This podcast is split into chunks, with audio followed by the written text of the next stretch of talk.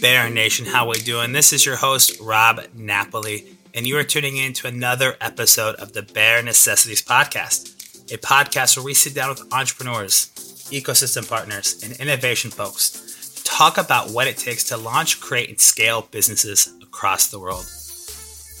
Hey everybody, how we doing? We are back again for another episode of the Bear Necessities Podcast, and I'm your host Rob Napoli, and today should be a fun one uh, being joined um, from a founder who I met through a really good friend of mine and friend of the show, Anna Leibel. So uh, I'm gonna I'm gonna try to say it right. I might I might not, but Hjalmar Gislason, right?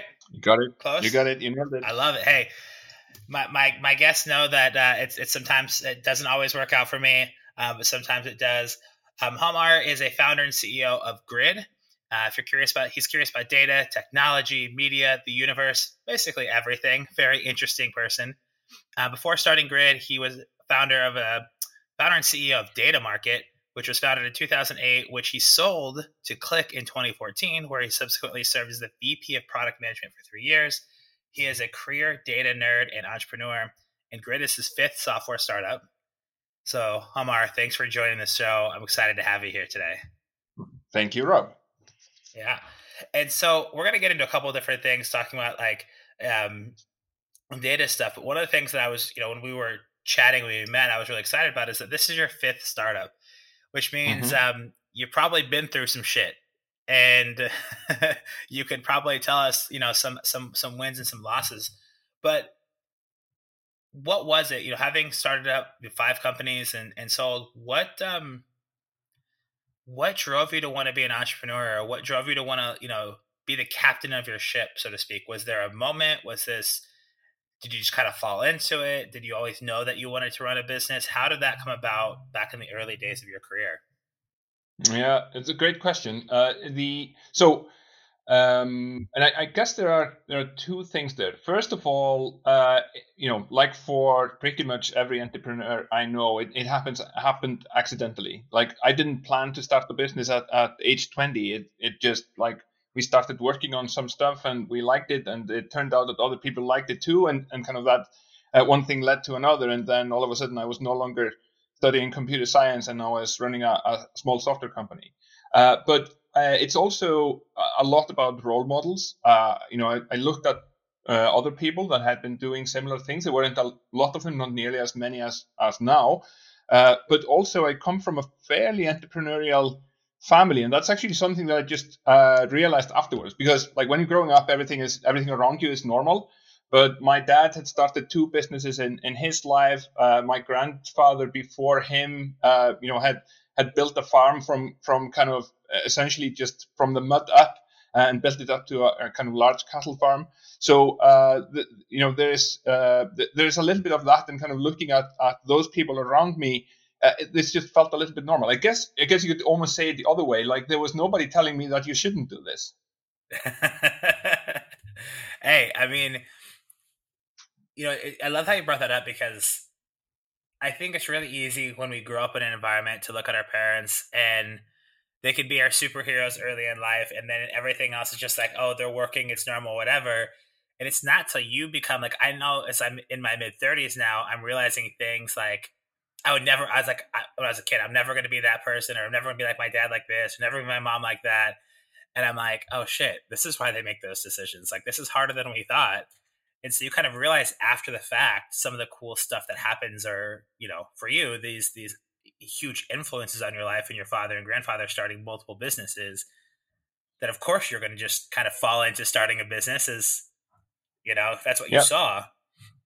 So when you're 20 years old you're you're in school and you're starting this first business like how'd that go for you? What was it like running a software business at 20 years old and kind of just falling into it and realizing oh shit people like this and here we are let's go like was it scary exciting a little bit of both did you feel like you were just figuring it out, or do you feel like you had a pretty good handle on what you were doing? Um, I, I, think there are there are two parts to that. So first of all, on the uh, so what we were doing essentially. So I'm I'm uh, I'm in I'm in Iceland. I'm from Iceland. That's where I'm brought up. And what we uh, what there was a group of uh, friends, four four of us. We started making computer games, and they were kind of they were the types of games that you would see as you know mobile games today, but like small, typically kind of uh, typically language-based games. So m- most of these concepts actually existed in English and other languages, but they'd never been done in Icelandic before. So crossword puzzle, puzzles and, and things like that. Uh, and uh, we, you know, as we were, I think it was actually we started this in the summer before all of us started uh, university, but then we kind of we were bringing it together in the first semester as we were studying computer science and used this to kind of to test out some of the things we were learning and so on. And you know, we we had something on our hands that actually worked, and uh, when we put it into hands of others, it seemed that they liked it. So we, I think we had a decent handle. I mean, you you always you always think you know everything when you're 20, but you know there were obviously things that we could have done better. But when it came to the product and the technology side of things, I think we had a pretty good handle on it. But we didn't have a clue what we were doing on the business side. Uh, you know, I, I remember so two things there. First of all, I remember uh, just you know pricing it and pushing like marketing and, and all of that was totally new to new to us and, and it worked out okay. It was enough to pay the four of us uh, decent salaries for the year and a half or so where this was the core of the of what we were doing. But that was that was pure luck. Like it was not it was not a, a calculated it was not a calculated business in in any uh, any way, shape, or form. Hey, we all need a little bit of luck sometimes. Oh, oh no, absolutely. I think luck is a very underestimated uh, part of anybody's journey. Uh, and then, then secondly, I remember that uh, you know, we got into the local media because you know there was some interest in what we were doing, and the day after we get called up by a, a venture capitalist, and I didn't, I literally did not know what uh, what venture capital was. Uh, I did not know what kind of a share increase was, uh, and or, or, issuing new stock was. So you know that was all just learning by doing, essentially. So uh, yeah, we we so kind of going back to your question, tech and kind of product wise, we were pretty savvy, but business wise, not at all. Oh, I love it. I mean, I think that that's what happens, right? Like a lot of times we have a specialty in one area or the other, and it's it's it's it's in doing that we learn. Like I think a little bit today, there's this um in the information age, it's you know, you got to be good at everything, right? And you need to be mm-hmm. perfect mm-hmm. at everything before you do something. And if you're not, you just don't do it. And it's like, no, you gotta you gotta fail to succeed, right? And I think yep. we forget that too much. And so it's great to hear you say like, "Hey, we didn't know what we're the, we didn't know what the hell we were doing, but we figured it we figured it out, and it worked out for us." So that's that's pretty cool. So I know that that was you know back in the day. Um, and we'll kind of fast forward. You did some really cool things, but you, you founded a company called Data Market, which you eventually sold to Qlik. Yep. Tell us a little bit about that experience. You know, in in the process of your five businesses, which number was Data Market, and why do you feel that Data Market was so successful through an acquisition from maybe some of the things that you've had in your past? Like, what, let's let's talk through. Can we get, explore that a little bit? Yeah. So Data Market was uh, was my fourth uh, startup, and it was started very much out of an experience I had through an acquisition of uh, my previous business. I was uh, working at a telco where my job was essentially to to write business plans for you know for opportunities that uh, the telco might have. It was kind of the old national uh, nationally owned uh, telco, n- newly been privatized, and they were looking for like what do we do? Like what what what's happening in the in the world of of tech and business and and I came in there and I after the acquisition and and kind of started looking into opportunities. And I became frustrated with how hard it was f- to find good data to base uh, the business plans on. Uh, you know, particular market uh, data, like mar- just market research uh, data, uh, and then also just socioeconomic data and demographics. And like when you're working with, uh, you know, telcos tend to have pretty good, a pretty pretty big sub- subscriber base. So you kind of you're working with uh, almost nationwide kind of statistics there. And this was all hard to find. And when you found it, it was never in the right format. So that was the problem that Data Market was set out to solve. Uh, again, I think I was still, I mean, even though that was my fourth business, uh, I, I underestimated kind of the business side of it. So it, it was, uh, you know, I am I am a product guy. I come from the tech side of things, and I, I I'm still I still think that even when you think that you have enough business savvy, you still kind of underestimate kind of the go-to market and the the uh, you know how hard it is to get a marketing and sales engine going. Uh, but I was certainly more savvy than I was three businesses before uh, on on that side. but that kind of the, the problem we set out to solve and built an excellent product to do so, and we were just starting to to put that uh, push that to the market. So the, the company was built uh, here in Iceland, started in 2008. Um, in late 2011, we felt we had a product to sell, so I moved to Boston uh, to set up our uh, our go-to-market there. Hired a few sales and marketing people uh, and started uh, selling. And, and you know, um, it was by most most most intents and purposes, it was it was fairly successful. We managed to build that up to about two million dollars in revenue in our first full year of operation in the U.S. But we're still searching for kind of that repeatable business model that every startup uh, is seeking. We had one large customer that accounted for like 60 percent of our revenue, and then we had you know a few subscribers that were paying us fifty dollars a month, and then uh, things in, in between. So we were still looking for for the right way to to go there. Uh, and then we uh, kind of stumbled into the, the, the business intelligence world. Uh, that's where we got to know Qlik. We also got to know some of the other companies in the market. So, like Tableau and Power BI was coming up at the time as well. And it turns out that the users of these uh, th- this type of software often also have to rely on external data. So while business intelligence is typically about operational and internal data, you're looking at how your business is performing. It also has to do with strategy, and often the internal data may be more valuable if you reflect it in external data. You know, knowing how many you know knowing how many customers you have in a zip code is almost uh, irrelevant if you don't know how many people are in that zip code, for example. So that's a, an example of how internal and external data come together. But anyway, so uh, Qlik, uh, we got to know Qlik. Qlik liked what we were doing, and they liked uh, to uh, they liked us and the technology we built, and also the the ability to sell access to external data through their own uh, through their own technology. So that's kind of what got them interested. And then uh, you know they made this an acquisition offer uh, late 2013 actually, and then it kind of took most of 2014 to get that uh, get that done for a variety of reasons. Uh, and uh, in 2014, Data Market became a part of of Qlik, and you know we integrated the the team, we integrated the the product, lots of learnings there, uh, both good and bad. Um, but then, uh, you know, I was there as VP of product management for uh, just over three years after that, before then uh, leaving there and starting my current company, Grid. That's that's awesome. You know, I'm gonna go back to something you said. You're talking about data, right? Like knowing how many customers are in a zip code without knowing how many people in that in the zip code total. You know, I I resonate with that line. You said that, and, and it's something that I think a lot of entrepreneurs and founders need to understand out there is that data tells a story.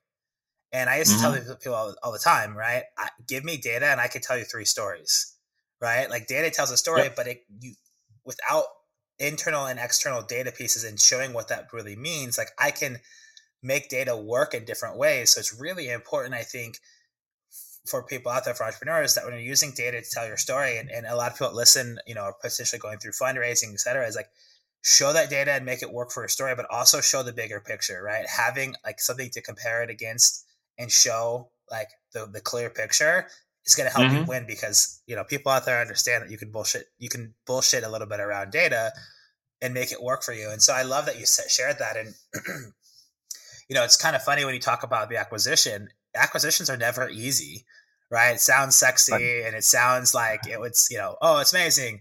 But, you know, you just talked about it taking over a year. What were your emotions like going through the acquisition? Like when you got the call, like they want to acquire you, I'm sure you were super excited, but what was the emotion like going through that year? Uh, you know, because there's uh, obviously some uncertainty with your current mm-hmm. team and that team that you're leading. Yep uncertainty of like what happens if this falls apart uncertainty of like what is my role fitting in would you mind sharing a little bit what what the emotional roller coaster was like that year, um, and, and maybe some yeah. things you had to deal with through an acquisition channel? Yeah, no, it, was it was definitely super interesting, and, and it happened at a time where we were planning a fundraise. So we kind of there was a fork in the road. We have to kind of do we want to explore an acquisition path or do we want to uh, keep on going for the for the fundraise?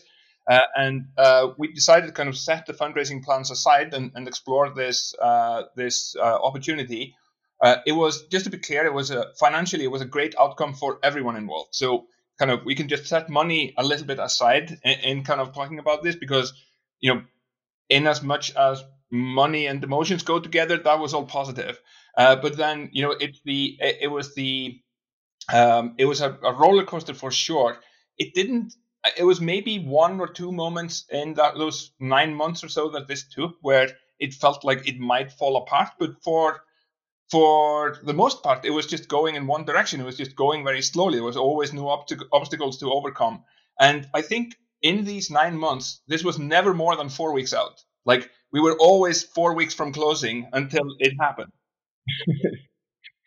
Uh, and that I think actually, even though that is is you know sounds funny and is funny, I, I think that is a part of like that's one of my big uh, lessons there. These things take longer than you think, uh, and then secondly, you have to make sure that you don't uh, you don't kind of drop some of the other balls that you have uh, in the air while going after this because uh, I'll, I'll be you know I had somewhat of a tunnel vision on making this happen uh, and I, will be I'll be honest. If if this wouldn't have come through after the the full nine months, the business was you know in a, a much worse shape than it was you know when we started the uh, started the the process. Just because uh, a lot of things that need attention hadn't got the attention that they deserve for business as usual, kind of running it business as usual, and keep building that as an uh, as a uh, as an independent business. And I appreciate you sharing that because you know my com- my first company, a company called Founder called Happy Group, we were acquired, and we, we, were at a point where, you know, coming out of the pandemic, we had we pivoted and made some things happen. So, from a team perspective, we didn't have much of a much of a team, um, but there was the there was this kind of, you know, tunnel vision as well. It's like we were going through that, you know, we're going through. It's how do we keep driving business forward? You know, we had new customers coming in, we had customers that were servicing how do we make sure we don't drop the ball on current clients and current customers and also how do we tell them at some point how do we how do we make the conversation mm-hmm. happen for our book of business to maneuver them over in in a way that makes sense that they were excited about that gave them you know confidence and comfort and so you know it's really important as you said through that acquisition it's really easy to get tunnel vision on the acquisition but you still yep. have to run a business, which is not always easy to do. No, absolutely. And among the things that you know, I, I dropped the ball on, and I'll, uh, I'm I'm happy to be transparent about that. Was just you know the the team because again, this was always four weeks out, and we were going to kind of talk about that later. But also just you know uh, acquiring new business for the ongoing business because that's also hard when you are kind of when you are in the process of you know we were we were selling something that would probably not be available after the acquisition so it, it didn't feel you know right to go out and push that and try to sell that to new customers if I knew that four weeks later, at all times, I would have to go, go back to them and say, oh, by the way, we're not doing this anymore. That just didn't feel right. But uh, that's a and that's almost like there isn't a good solution to to that problem because you know what are you going to do? Uh, either you know either you sell it to them and then you disappoint them when this comes through or you don't sell to them and then the, the business is in a worse position when you when you come out of it. And then i think the third thing that we failed to do properly was to talk about we talked so much about the deal and how to get that done that we failed to talk enough about what happens after the acquisition. Like how are we going to properly integrate the teams? How are we going to properly integrate the products? How are we going to make sure that this gets the uh, attention and resources it needs to be successful within the larger organization after the fact as you know as opposed to you know how how much it you know or how we you know all the all the reps and warranties that we're going to put in place for you know for the uh, for the acquisition uh, agreement itself. Yeah, and that's interesting. It's like, and I appreciate you sharing that. I think that there's anyone out there listening going through an acquisition, you know, just or any type of like conversation on this, like you got to be as as a founder, you're wearing multiple hats. As a CEO, you have to do all these things and just it's really easy to get tunnel vision. So give yourself a little grace and space to you know yep. to, to be stuck in a tunnel vision but also make sure that you don't lose sight of the bigger picture because you're the one that's that's kind of up there leading that charge.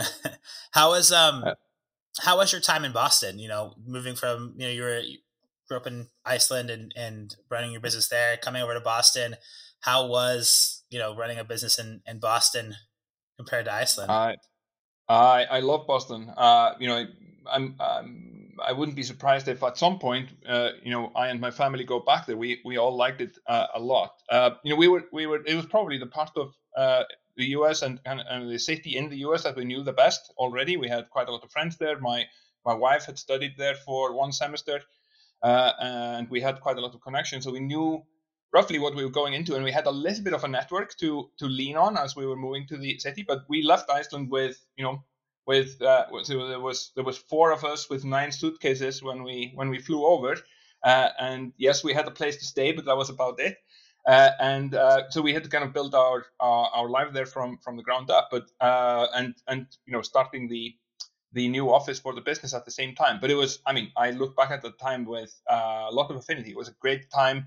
Was a lot, you know, it was very busy, obviously, but it was also a lot of fun. It was all like I like building stuff. That's what I. That's what uh, keeps me taking. And I was building on all fronts. We were building on the family front. We were building on the uh, in the metaphorical sense, meaning kind of building our new home there, and uh, we were you know building the the business at the same time. So it was really exciting. And we started off for those that know Boston.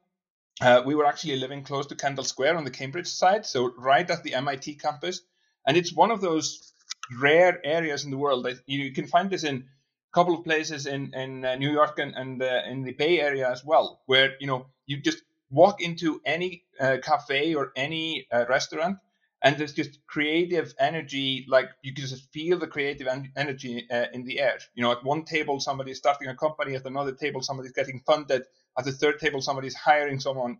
Uh, and you know it's just that energy is so uh, infectious and it helps it helps when you're building because you you get infected by it and you get uh, additional energy out of out of that yeah i mean that, that's one of the things i love so much about new york city man is like you yep. can go anywhere and something's happening and you can meet somebody that knows somebody that knows somebody all you got to do is, is is be open to the conversation so yep. you know you're in boston you're working for Qlik and then after about three and a half four years you decided to leave Qlik, move back to iceland and start another company yep was that just because you were you were kind of like I made the transition. I did the thing here. I want to build again. Like, did your like entrepreneurial itch to be a builder start start coming back? Yes. So I, I don't think anyone that knows me, and I think that includes the people at Qlik that you know that led the acquisition uh, and worked with me there. I don't think anybody was surprised when I left. That's not to say that this wasn't a great time. I learned a lot. It was you know largely a positive time for the company while while we were there. A lot of learning experiences, also kind of being a part of a larger enterprise and publicly traded company. I was even taken private while I was there, so it was lots of lots of uh, different things to to learn from that. But uh, you know, I I also you know there there are there are certain aspects about larger organizations that you know they work well for large organizations, but they don't necessarily work well for me. So so I uh, I was I was uh, yeah the the uh, the itch to to start building something and maybe being able to move a little bit faster on kind of creative initiatives uh, started uh, started needing some scratching. And the a lot of people are surprised that I moved from Boston, which is typically on kind of top 10 cities in the world to start a business, uh, to Reykjavik, Iceland, which I have not seen on such a list yet. Uh, to to do this, but the reason is that I knew that here I could tap the shoulders of the right people to get that kind of founding team together, to then kind of snowball some of the best people in uh, the local uh, e- ecosystem uh, around us to kind of build a great team of, of 30 to 40 people, which is where we are now. And that's, you know, totally, that's totally what happened. We have, uh, uh, you know, we have a great team uh, here and great culture. And, you know, we, we're also able to kind of have an in office culture where nobody has to commute for more than maybe, you know, 15, 20 minutes, uh, which is very different from what you would see in many of the other uh, startup hubs or rather put it in, in what you would see in typical startup hubs. Yeah. I love that. I mean, I think that that's also really important, right? When you're building your founding team, sometimes just knowing where the right people to, to, to partner with you are and, and kind mm-hmm. of putting yourself into that situation to be successful. I know it's really easy. You know, we live in a remote cultural world where we could work from anywhere. And yes, that's great. But sometimes you need this certain energy or certain people or a certain opportunity, like having everybody to be in office from a collaboration standpoint and, and for founders out there to really understand that when you're building a company and building a team, find the environment that works the best for you and then scale yeah. from there.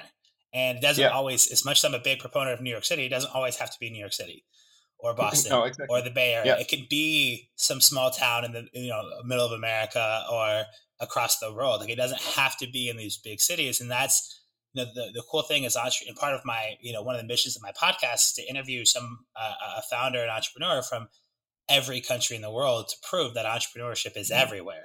Right, like that is the mission yeah. of my. I have a map up here with all the states and all the countries, and I and I scratch it off when I um, interview somebody from that country, and it's it's not as you know colorful and full as I'd like it to be, but it's getting there. Um, yeah, but I truly believe that entrepreneurship is from everywhere. So, um, yeah, I love that you said, share that. So I want to kind of talk about you know the, the, the, role that you're working on now. You know, you're wearing yep. this, you're wearing your your grid shirt. That's your friendly data solutions. So yep. when you were scratching that itch to get back on entrepreneurship, grid, what are you doing? Why why what was the problem that you saw that you're like, I want to go fix this, or or this is something that we figured could be something that's worth getting into? Yeah. So if I if I just start with kind of the the, the short tagline, what we're building at Grid, we're building a, a, numbers tool for the next generation, meaning that we, we want to be the solution that uh, younger people and younger kind of smaller organizations turn to when they need to do anything with uh, numbers and calculations the types of things that often gravitate towards spreadsheets and mostly gravitate towards spreadsheets today. But because you asked what kind of where that comes from, uh, there uh, there are there are two things I wanna uh, wanna talk about. One is kind of what I experienced at Qlik, which is was at the forefront of uh, you know what Gartner called kind of the self-service revolution, where the end users themselves were asking questions of data using these tools, uh, together with Tableau and Power BI that I mentioned before. But you know, as soon as I dug in, I, I, I realized that these are still power power user tools. These are power tools, and you have to kind of you have to put in a few weeks to learn how to use them, uh, and so on. So you know, the the conclusion I came to is that the software industry has been very busy building great solutions for data scientists and other data experts, but kind of the everyday knowledge worker that still has to do work with numbers and data and make some charts and you know tell some stories with data as we were talking about before. They have been left with the humble spreadsheet for over 40 years. Spreadsheets are great and they are very empowering tools. And uh, you know, they I'm a big fan of spreadsheets, but there hasn't been like a big mode change in in them. So you know, Grid is a very spreadsheet focused solution, but we add onto it layers that we feel uh, are missing, like you know, shareability, like collaboration, uh, like just you know, aesthetics uh, above and beyond what kind of a two dimensional grid ironically given the name of the company uh, can, can can do for you. So th- that's kind of that's where that comes from. The other uh, aspect it comes from because we were talking about stories and data before and kind of how they uh, you know how, how the two work together uh, one of my big idols in life is uh, hans rosling. He's a swedish doctor. I don't know if you've heard of him. There's a famous ted talk where he kind of I, I think the ted talk is called the best statistics you've ever seen.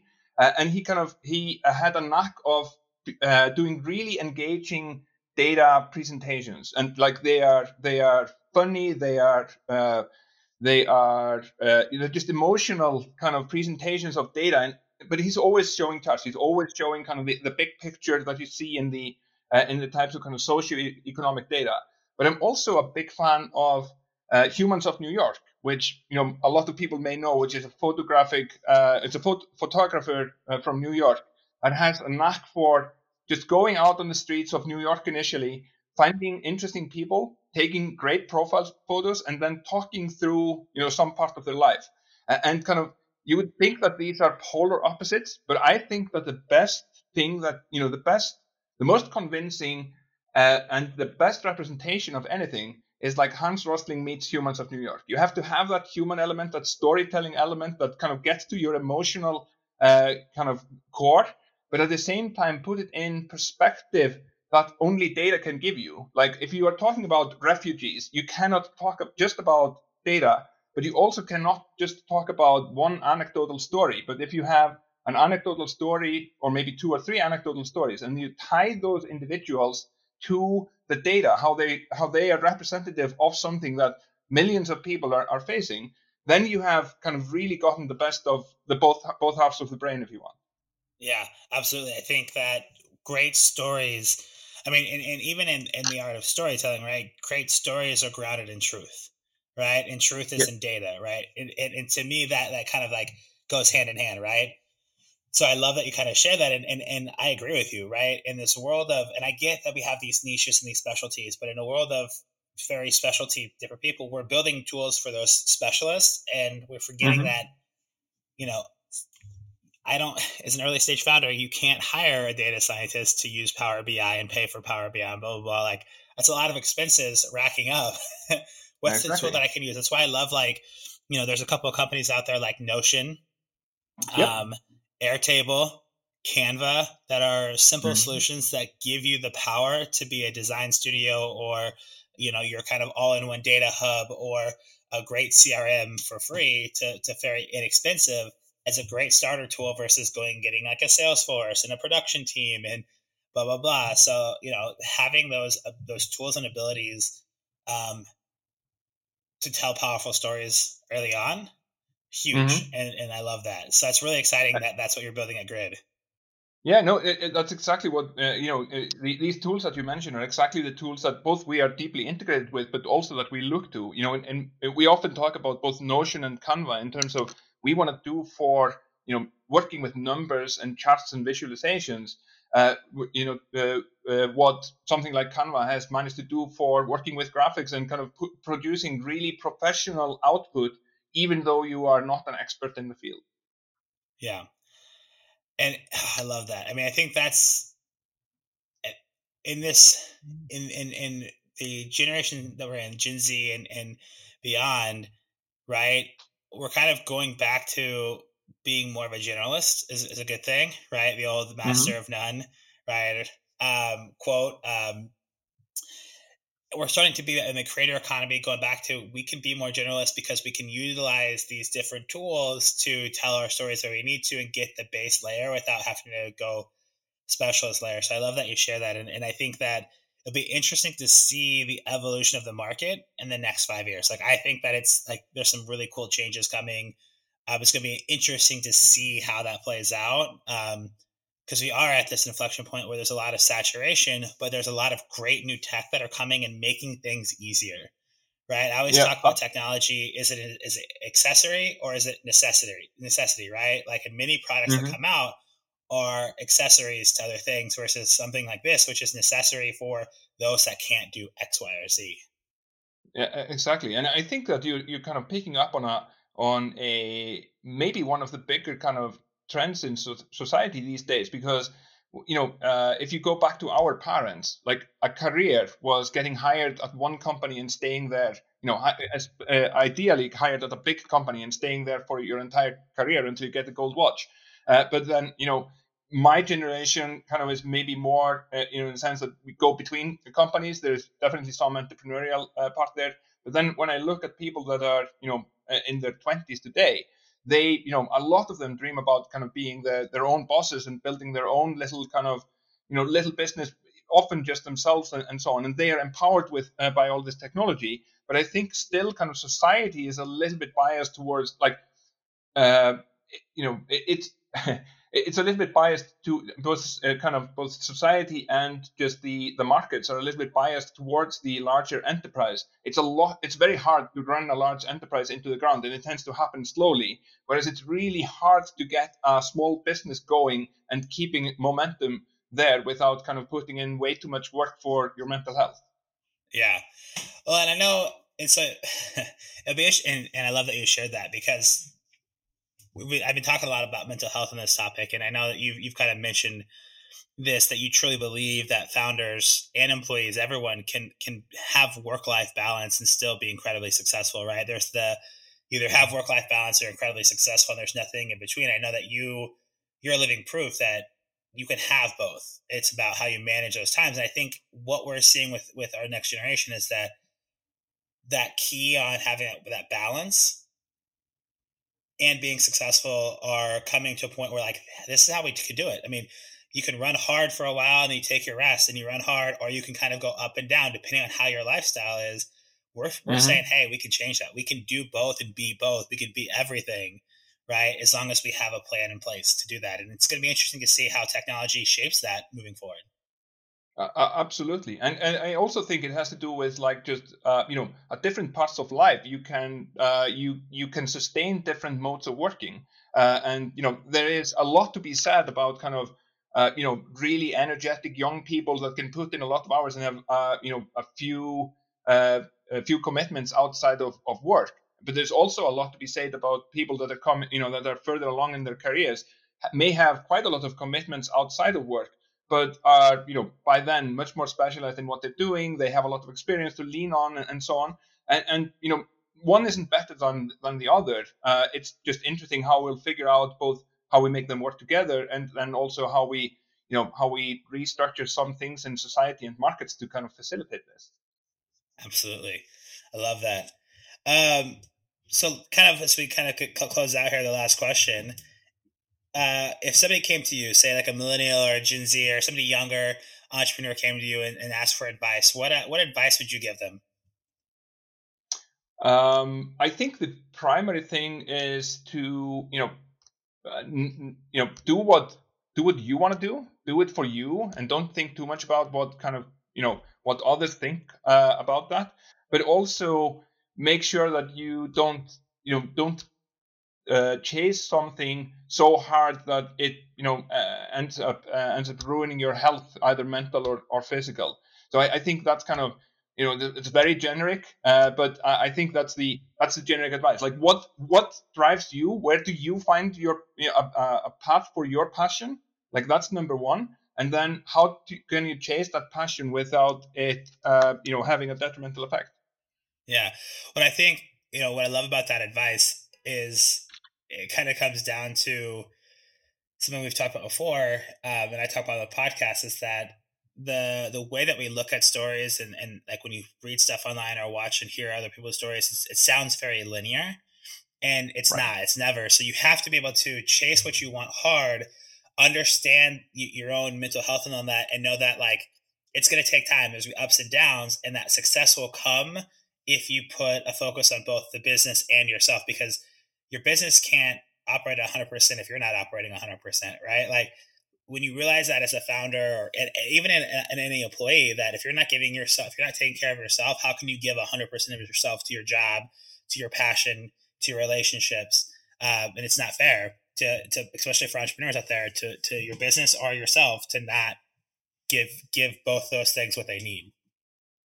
Absolutely, and that you know because we're talking about stories, that stories, uh, you know, the stories we hear are biased towards the overnight success, and even that overnight success tends to take seven years. So, uh, you know, that it's not a linear story by any means. Yeah, absolutely.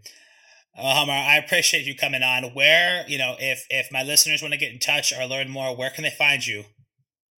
So uh, they can find Grid on grid.is, uh, uh, but it's also very easy to find me. Just uh, chase me down on you know on Twitter or on on LinkedIn.